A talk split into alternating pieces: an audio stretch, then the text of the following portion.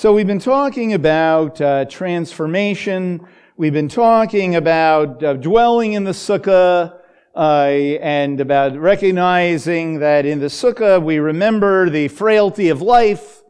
Uh, we remember uh, the, uh, you, you, know, the, the, the fact that the sukkah is not a permanent structure, and neither is this world, and neither is our bodies, and and everything else. Um, you know, on uh, Sukkot morning, uh, I, I, talked about uh, Sukkot and the frailty of life in terms of aging well. That was an interesting message and uh, something a little bit different. Uh, and uh, on uh, on Monday night, we we talked about the you know the big picture of of, of why we read Ecclesiastes and looking at, when you look at life under the sun, you see just how, you know, void it is and uh, meaningless in, in a sense. You live, you die, seemingly random things uh, uh, happen, uh, and, uh, and that can really be kind of uh, depressing, and you wonder what's it all about. And of course, his point is, is that we need to be above the sun, you know, so to speak uh, and uh, uh, and know who we are in Messiah, and and recognize that uh, life is not just horizontal, even though we tend to uh, live that way. Uh, and we talked about the fact that you know what is real is unseen. and we need to focus on the eternal and not the the temporal. All those kinds of things and about how we are to be strong in the Lord and how we're to walk, uh, you know, uh, in, uh, in God's strength, recognizing the frailty of life. And that's where the joy comes. The joy is knowing that God, you know, is, that we're in His presence and, and all of that. So I thought today, uh, on uh, this Shabbat, we would um, uh, talk about or answer the question a little bit about, you know, when we talk about being strong in the Lord, about what that means. What does it mean to be strong in the Lord? You know? I, you know, sometimes I think we get the idea that it's sort of like uh, spiritual machismo, right? Uh, like uh, spirit, being a spiritual he-man, or uh, that it is um, a spiritual pick yourself up by the bootstraps kind of thing. But pray first. Uh, you, you, know?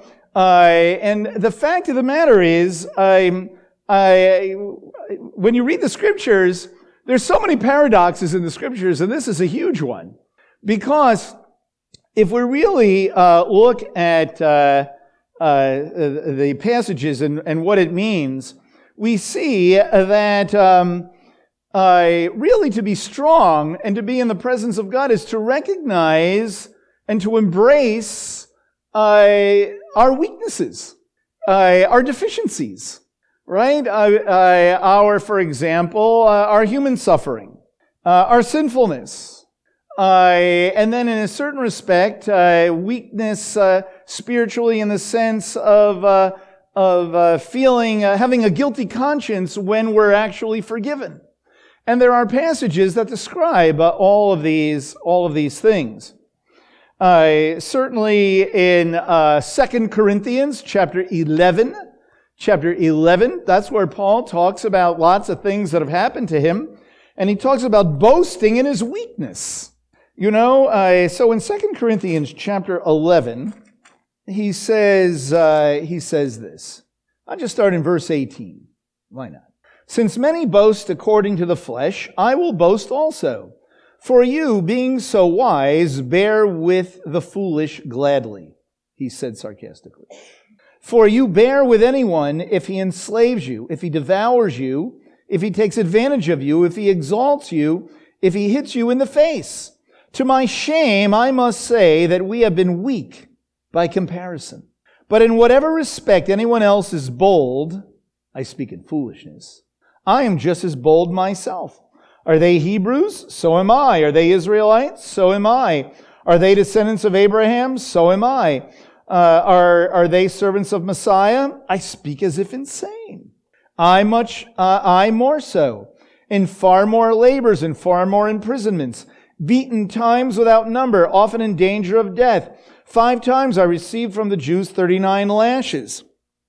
Three times I was beaten with rods. Once I was stoned. Three times I was shipwrecked. A night and a day I have spent in the deep. I have been on frequent journeys in danger from rivers, dangers from robbers, dangers from my countrymen, dangers from the Gentiles, danger, danger, Will Robinson, dangers in the city, dangers in the wilderness, dangers in the sea, dangers among false brethren. I have been in labor and hardship through many sleepless nights and hunger and thirst, often without food and cold and exposure. Boy, evidently God is not blessing him. He must have done something wrong. Right? Okay, just saying. Apart from such external things, there is the daily pressure upon me of my concern for all the congregations. That last part is really fascinating because it just, you know, he was, uh, experiencing like anxiety and concern and, and uh, heaviness about the welfare, you know, of, uh, of those congregations. Who is weak without my being weak? Who is led into sin without my intense concern? If I have to boast, I will boast about what pertains to my weakness. Right? I, and I'll stop there for a second. So I, uh, you know, this is really very interesting. If, I guess if, if, you go over to chapter 12, without reading the whole thing here, uh, he talks about a uh, um, something that is ailing him, something that's ailing him. Okay, uh, and he understands it as keeping him humble. okay, and he says, concern in verse eight, concerning this, I entreated the Lord three times that it might depart from me. Evidently, God wasn't listening to him, right? No, wait a minute. And he said to me, My grace is sufficient for you, for power is perfected in weakness. Most gladly, therefore, I will rather boast about my weaknesses, that the power of Messiah may dwell in me. Therefore, I'm content with weaknesses, with insults, with distresses, with persecutions, with difficulties. Difficulties, that's sort of just, that's the umbrella term you know, for Messiah's sake. When I am weak, then I am strong. That flies in the face of the way that we understand almost everything. In other words, when we think about being strong in the Lord, we are strong. We're, you know, we don't think in terms of, well, I'm so weak that I, that I, that I must rely on God, you know, and boast in my weaknesses. That is something that we would never uh, you know, uh, think much, uh, much about. But the fact of the matter is, is that when we recognize deficiency in our own lives, that is the time, that is where we uh, can really rejoice in the Lord. We looked uh, in this very same letter. Now, why this letter is important and why I would encourage you to go home and read it more than once. This is the most personal letter that Paul writes. It's the most personal letter that he writes. And he writes it toward the end of his life. And he is, uh, he recognizes, he recognizes something. That's why it's in Second Corinthians, it's in chapter 4 where, where he says, you know, we're pushed down but not destroyed and so on. And here in chapter 11, he gives this whole list of, of difficulties. He doesn't do that in his other letters. He really doesn't. But he does it here because he's coming to terms with his mortality and all, and all of that. Well, we talked about that on, on uh, Tuesday morning, coming to terms with those, those kinds of things. But uh, he does uh, in this uh, letter in chapter 5 uh, here, or I mean, at the end of chapter 4, at the end of chapter 4 of 2 Corinthians, he says, we don't lose heart, regardless of all the difficulties. We don't lose heart. But though our outer man is decaying, yet our inner man is being renewed day by day, or all the time. Why? For momentary light affliction is producing in us an eternal weight of glory far beyond all comparison. That's a fascinating verse. Because he says, the, the difficulty is doing something. The difficulty is producing an eternal weight of glory. So when we recognize our own deficiencies, they work in us to produce inwardly perseverance and strength in the Lord. And how important it is for us to, to understand that. Because all of this is part of spiritual transformation. This is all the, you know, I think I said this the other day, is that, you know, when the pot is stirring, God is doing the cooking. You know, very important uh, uh, to, uh, to, to remember. not just, it's too hot, I don't like it, why is this happening? That's what our ancestors did in the wilderness. Complain, complain, complain. And what, what we read later on in Deuteronomy chapter 8, God was disciplining them. He wanted, he was mentoring them. He was teaching them to trust in Him, right? Uh, and, uh, and that is what He is doing uh, in us. Now, it is interesting uh, uh, uh, to think about spiritual growth that way. you know, to, to understand who I really am that's how I know, uh, in a way that I'm walking with God. Think about Isaiah. Remember we mentioned him and I, when uh, Isaiah was in the presence of God, I think on Yom Kippur we mentioned Isaiah. Uh, when Isaiah is in the presence of God in the sixth chapter, he recognizes his deficiency. He recognizes his weakness right away. Woe is me, I'm a man of unclean lips. In the presence of God, I, we recognize our weaknesses. When we deny them, or we just simply uh, throw in the towel and enjoy them and say, this is great, you know, kind of thing, uh, we, we're in a sense denying the power of God. Uh, and Sukkot is all about, again, living in the sukkah, living in the presence of God. And in every single case, uh, you know, like Paul here, when he talks about his, his weaknesses, he's, he is framing them as being, as in the presence of God. That's why he is able to boast in his weaknesses because of the power of God working in him. It's not about him, you know, it, it's about God. And so uh, the result of this is transformation, this issue of becoming something different, Tran- being transformed, right? Becoming something different. So, you know, there are several passages in the New Covenant that talk about transformation and really living this way, living in the presence of God and having victory. I, you know, in my, in my weaknesses, I can boast because uh, power is perfected. The power of God is perf- in my life is perfected in weakness. That's where I find forgiveness. That's where I find a healing. It's, it's where I find meaning. It's where I, you know, uh, I, uh, uh, I find a joy and peace and patience, right? Uh, not that I can manufacture it myself in what I do and in my accomplishments and in my career and, you know, and, uh, or just working harder and I'll be joyful. You know what I mean? Or accomplishing more and I'll be joyful. No. those are all fruit of, uh, you know, of the, of the power of, of God.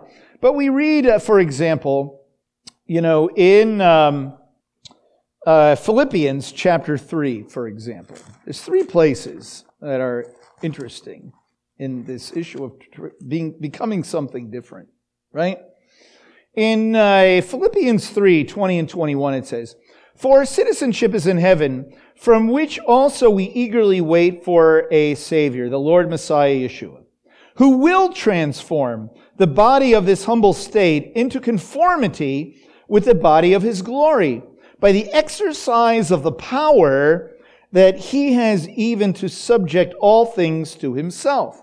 So here he's saying to the the believers at Philippi, this is what we have to look forward to. This is a transformation that will come, you know, uh, via the resurrection and the a new heaven and new earth and so on and so forth. But in that very same letter, that, that letter of Second Corinthians, in chapter 3, he says this about transformation. Toward the end of the chapter, in verse 18. But we all, with unveiled face, beholding as in a mirror the glory of the Lord, are being transformed into the same image, from glory to glory, just as from the Lord the Spirit Now, this is part of a, of a long chapter, uh, and basically, uh, what he is uh, doing is uh, uh, Paul is comparing not uh, so much Moses and Yeshua, or law and grace or old covenant and new covenant or anything like that, but he is he is demonstrating that uh, in Messiah now we stand in the glory of God, and that even in actually at the very end of Exodus 34, when Moses goes up the second time to get the Ten Commandments, when he comes down, he has to have a veil. You can read it on your own. He has to have a veil over his face because the people could not stand to see that his face was shining because it, the glory of God would kill him, right? Uh, only Moses was able to stand in the very presence of God. That's why at the beginning of uh, Leviticus, uh, it's called Vayikra, and he called. God called Moses to come into the tent of meeting. Only Moses could go in. Only Moses could be in that presence of God. Uh, and uh, and what it says is that when he would leave the veil, he would have a veil over his face. Herein, if you read chapter three in Second Corinthians carefully, it says that the the shining was fading, was fading. All it says in Exodus is that there was a veil over his face. Uh, the, the point being is that the glory was not seen. Uh, the glory was, in a sense, not effective in being transferred from Moses to the people. That's really what the word means. Uh, and but now in Messiah, in we can we stand in His presence, uh, and we are experiencing transformation. Uh, this kind of transformation that could not come uh, without the atoning death and resurrection uh, of the Messiah and the indwelling uh, Ruach HaKodesh. We are being changed. We are being uh, transformed, right? When we avail ourselves of the power of God in Messiah, and uh, you know, and we're we're living uh, in in His presence, we drink the living water that only He can supply. Uh, we uh, drink the waters of uh, healing of our hearts. Uh, we drink uh, the waters of trans of, of transformation. Now, it's interesting that uh, we read in Romans chapter 12 also about transformation. There it says, don't be, you know this verse, this is the most famous one of these three verses. In Romans chapter 12 in verse 2, it says, Do not be conformed to this world, but be transformed by the renewing of your mind, that you may prove what the will of God is, that which is good and acceptable uh, and uh, uh, perfect. So when we're talking about uh, transformation, it means, among other things, thinking differently. Okay? Uh, viewing the world differently uh, viewing the myself, my relationships, what's going on in the world, having a particular world view, we could say, uh, has a lot to do with being transformed. Being transformed looks like being satisfied in Messiah. It means having a cleansed conscience, having an attitude of thanksgiving, uh, having a different uh, uh, worldview, being deferential to others, uh, uh, engaging in the idea of mutual blessing one to another, uh, dying to self. All those things uh, is what transformation uh, looks like. Uh, it means not letting getting anything in the, not getting in the, letting anything get in the way of my devotion to God, my fellowship, service to Him, all those, all those things. It means dwelling in. This is all the ramifications of living in the sukkah all the time. Having a lifestyle of Sukkot living. A, a dwelling in the Lord.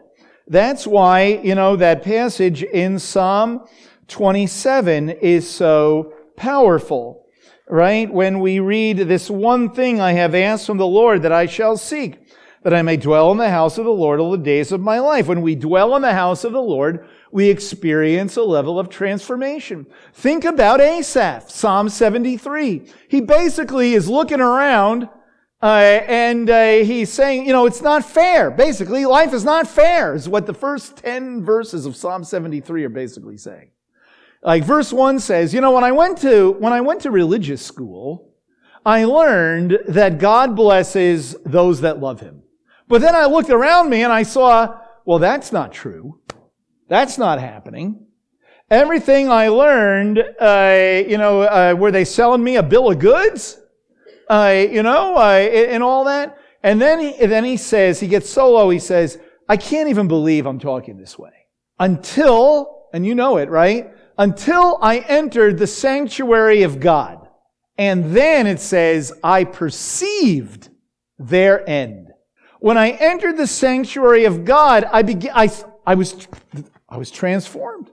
When you read the second half of Psalm 73, it's way different than the first half of Psalm 73.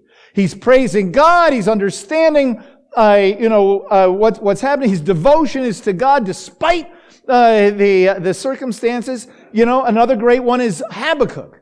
Very similar, very, very similar to Asaph. The first half of the book of Habakkuk is, How long, O Lord? I am a victim here. Why, why are you allowing me to see evil? Why are you letting this happen to me? Right? Uh, and then he has this big argument with God because God says, I'm going to do something that you're not going to believe. I'm actually going to take the worst enemy you can think of, right? And they will serve as the rod of my anger. Okay? And, and of course, uh, Habakkuk says, whoa, this is not what I learned uh, in Hebrew school. Right? Whoa, doggies uh, this is not right. And so he has this big argument with God. And then he laments and he says, I'm going to hang on for dear life because he's going to reprove me. I know I stepped over the line in what I was saying. That's what he says at the beginning of chapter 2. And then he says God gave him a vision, right? Uh, and then he uh, he doesn't exactly tell us the, the entire vision, but uh, he describes uh, a judgment of the enemies. And then at the end, you know, there's a famous line there. My feet are like hinds' feet in high places. My feet are like in a precar- on a precarious perch, but I'm secure. I don't know where that's coming from, but okay. I, um, you know, uh, my feet are, uh, are, are on a perch that could fall off. Kind of like, you know, when you read, like you see in like, like cartoons, you know, like there's the cliff, right? You know, and I don't know if it's Roadrunner or whoever, he's standing at the, you know, at the very edge, right? But, but, uh, secure, then he takes off, right? You know, that, uh, uh, so Habakkuk now is secure in the, the, the situation has not changed. In, uh, Psalm 73, the situation has not changed. But Habakkuk's in a different place. Asaph's in a different place in the presence of God. The question for us, what place are we in? You know, we use that terminology, don't, I'm not in a good place. I'm in a better place, right? The place to be is in the presence of God, dwelling in the sukkah, recognizing that the only strength I have is from Him because this thing could fall down any second, right? But the strength I have is from Him. That is what brings this uh, transformation. So the question becomes, where am I, where am I living? Well, you know, there's another uh, a characteristic of um, of dwelling in the presence of God. Another characteristic of what it means to be transformed. And uh, uh, this has to do with uh, dealing with the, again, uh, the circumstances around me, because that seems to be a real theme of, of Sukkot. Think about it. It's about the wilderness wanderings, right? And, and the children of Israel living in these temporary shelters in the wilderness wanderings uh, again, temporary shelters because this was not their destination. It was not their destiny. Uh, but they, they dealt with the circumstances while they were, while they were in it. Uh, and again, we learned that what God wanted them to do was to learn to trust in Him, not continuously complain and blame Moses, you know, uh, uh, for uh, their discontent, uh, uh, rather being under the, rather being under Pharaoh than under Moses. This is what the people were thinking, right?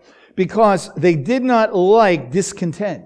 They did not like to be in, in an uncomfortable place. Uh, and so there is another, uh, another characteristic. And that is something that we uh, uh talk about sometimes, and that is the idea of, of enduring enduring circumstances that are out of my control and recognizing uh, that God is at work in the bigger picture and that, and that, uh, my calling is to persevere. And that is the characteristic of meekness. Meekness, right? Uh, meekness is a very interesting word. It's often translated gentle or humble. But what it really, uh, what meekness really is, is having uh, the strength, the spiritual trust of God to, to live in uncomfortable circumstances, recognizing indeed that God is at work. I just want to read a little bit of Sam Meyer's article uh, uh, that he wrote in the um, Evangelical Dictionary of Biblical Theology. You know, I was going to print it out, but then I thought I don't want to get yelled at for like doing something illegal. Okay. So I, um, um, but I guess I could send it to you electronically. I don't know. I don't know what that, you know, some things are above my pay grade. Okay.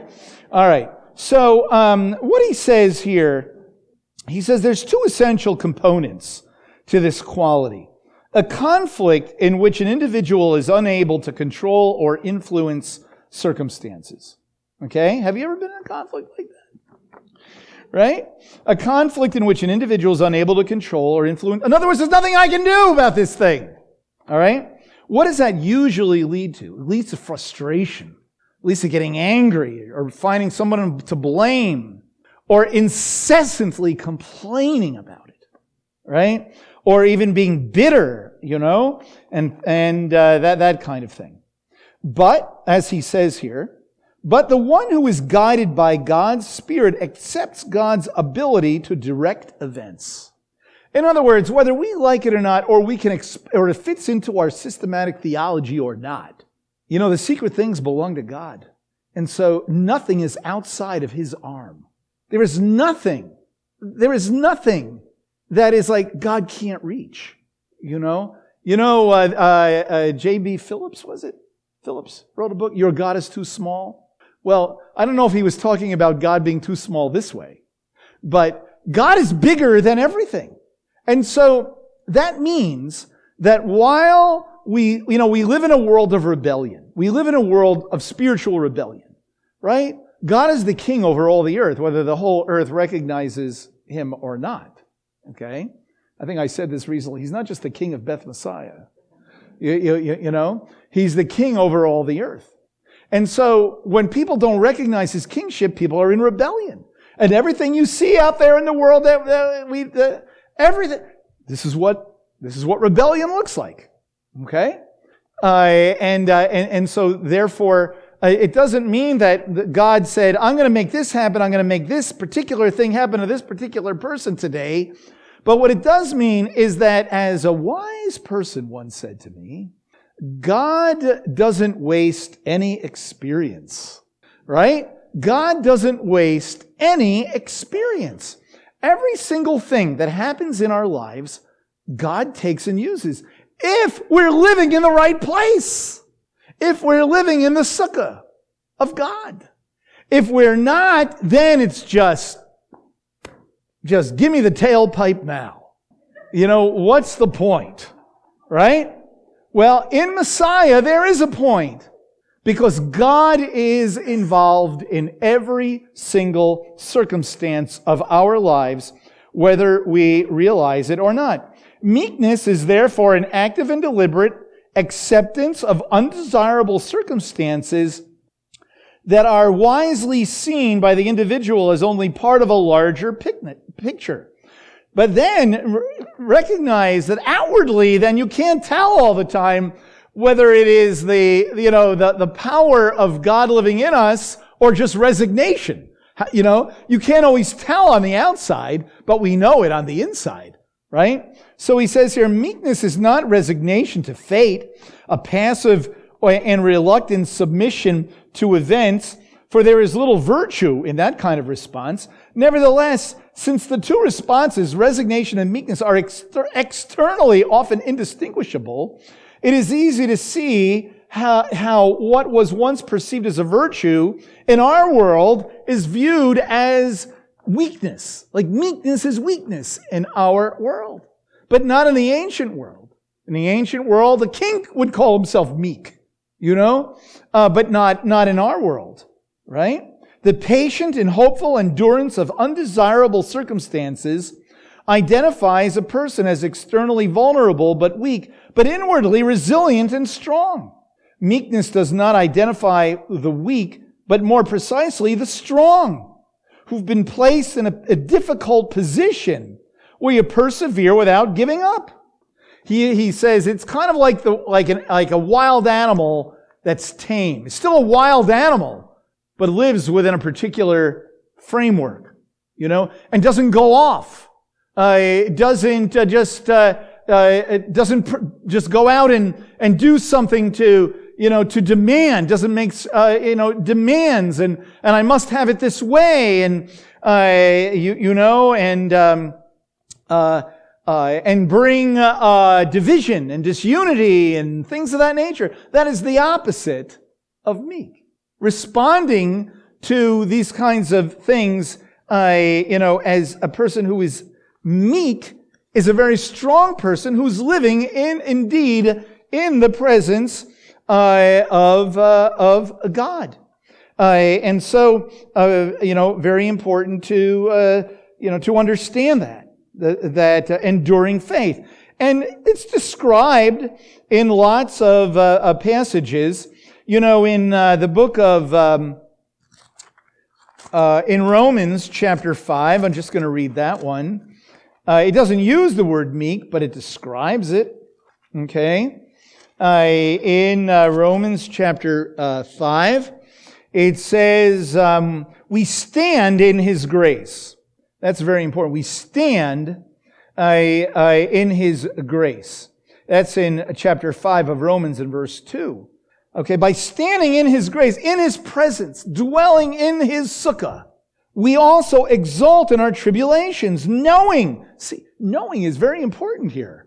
Having a worldview having a, a, a transformed way of seeing things, that tribulation brings about perseverance. Perseverance, proven character.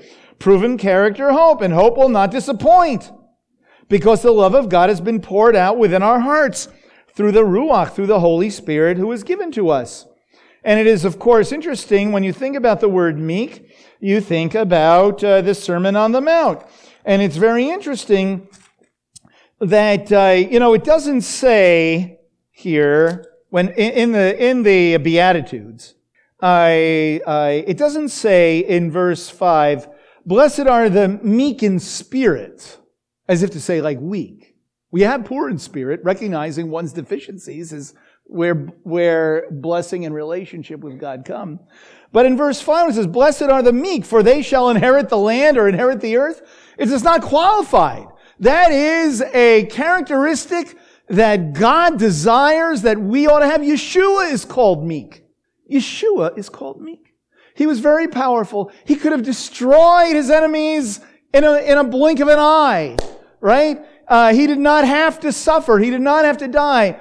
But he accepted the circumstances, as a human being, uh, horizontally, he accepted the circumstances that he was in for a good that could come no other way.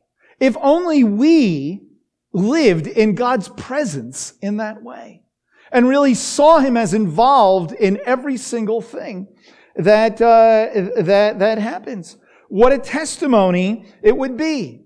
It would be a testimony of maintaining the unity of the Spirit. It would be a testimony of of being deferential. It would be a, testimony uh, of um, you know, of the unity that can only come uh, in Messiah Yeshua. You know, again, in that Romans uh, passage, uh, in chapter 12, Right after it talks about this transformation that comes by the renewing of the mind, we read about how we all have gifts that differ, you know, and we minister to one another in varieties of ways. We're not lone rangers having to belong, having belong, just belonging to the same organization. Okay? It says, uh, be devoted to one another in brotherly love. Give preference to one another in honor. Not lagging behind in diligence, fervent in spirit, serving the Lord, rejoicing in hope, persevering in tribulation, devout in prayer. Bless those who persecute you. Uh, bless and curse not. Uh, rejoice, you know, with those who rejoice. Weep with those who weep. We, we belong to uh, one another. Uh, back uh, earlier on in the chapter, it actually says, For we who are many are one body, and the members, it says, just as we have many members in one body, and all the members do not have the same function, so we who are many are one body, individually members of one another, which means we cannot live without each other in Messiah Yeshua. When we're living in God's sukkah, and we recognize our deficiencies and our weaknesses and rely on His strength, we become empowered to endure and to be transformed in our character, in the way that we engage one another. And the way it's supposed to work is that we are the light of the world. We are the ones who are not rebelling. And when we're not rebelling and when we're serving the Lord, we're supposed to be different from everybody else. That's our challenge, really, on Sukkot, is to live that way. You know, Peter said uh, in uh, 1 Peter chapter 4, he says this Beloved, do not be surprised at the fiery ordeal among you, which comes upon you for your testing, as though some strange thing were happening to you. But to the degree that you share the sufferings of Messiah, keep on rejoicing, so that the revelation of his glory you may rejoice with exaltation. For if you are reviled for the name of Messiah, you are blessed, because the uh, Spirit of glory and of God rests upon you. But by no means let any of you suffer as a murderer or a thief or an evildoer or a troublesome meddler. But if anyone suffers as a believer in Yeshua, let him not feel ashamed. But in that name, let him glorify God. For it is time for judgment to begin with the household of God. And if it begins with us first, what will be our outcome for those who do not obey the gospel of God? And then he talks about difficulty and so on and so forth. At the end of the chapter, he says, Therefore, let those also suffer according to the will of God and trust their souls to a faithful Creator in doing what is right. And so, therefore, whatever happens, we shouldn't be surprised at the things that happen, but endure. But endure in a way that is edifying. Endure in a way that builds up the body of Messiah. And just, uh, you know, to finish up, that is why in the book of Hebrews, oh, why do things always seem to come back to the book of Hebrews? That he says in Hebrews, remember, these people are being persecuted. that's where it says, Therefore, because of, because of our identity in Messiah, therefore encourage one another and stimulate one another in good deeds. Encourage one another. That's what he says to them. You, you can endure because you encourage one another. The, the bad things that happen end up building into us. We don't grow despite them. We grow actually because of them. And so let us embrace our weaknesses and live in the sukkah of God knowing that in traveling in this wilderness, He's always with us, and we will indeed get to the final destination. But while we're in this wilderness, in this life, let us not be, uh, let us live under the kingship of, I'll say it positive, let us live under the kingship of God. Let us keep our eye looking forward on the prize. Let us deal with the difficulties in such a way that we recognize that God is in it and I'm just going to keep moving forward. I'm just going to do the right thing and keep moving forward and, uh, you know, and build up and build up one another. Uh, and so may uh, we live in the sukkah of God in this wilderness. May we live, may we all be in the right place in Messiah Yeshua. Let's pray. Uh, Lord of God, uh, I just pray that we would indeed be in the right place. Lord, I thank you for the testimony of Moses, who is called the most humble man uh, on the face of the earth, or a man of meekness, depending on how we translate the word. Lord, that when his brother and his sister challenged him, challenged his decisions, Moses did not lash out at them, but you judged them, Lord. And so I pray, God, that uh, uh, we would demonstrate this kind of character that Moses had, God, and that Yeshua had. And may we indeed live in that way. And may it all lead to the redemption of this world. And we pray in Messiah's name. Amen.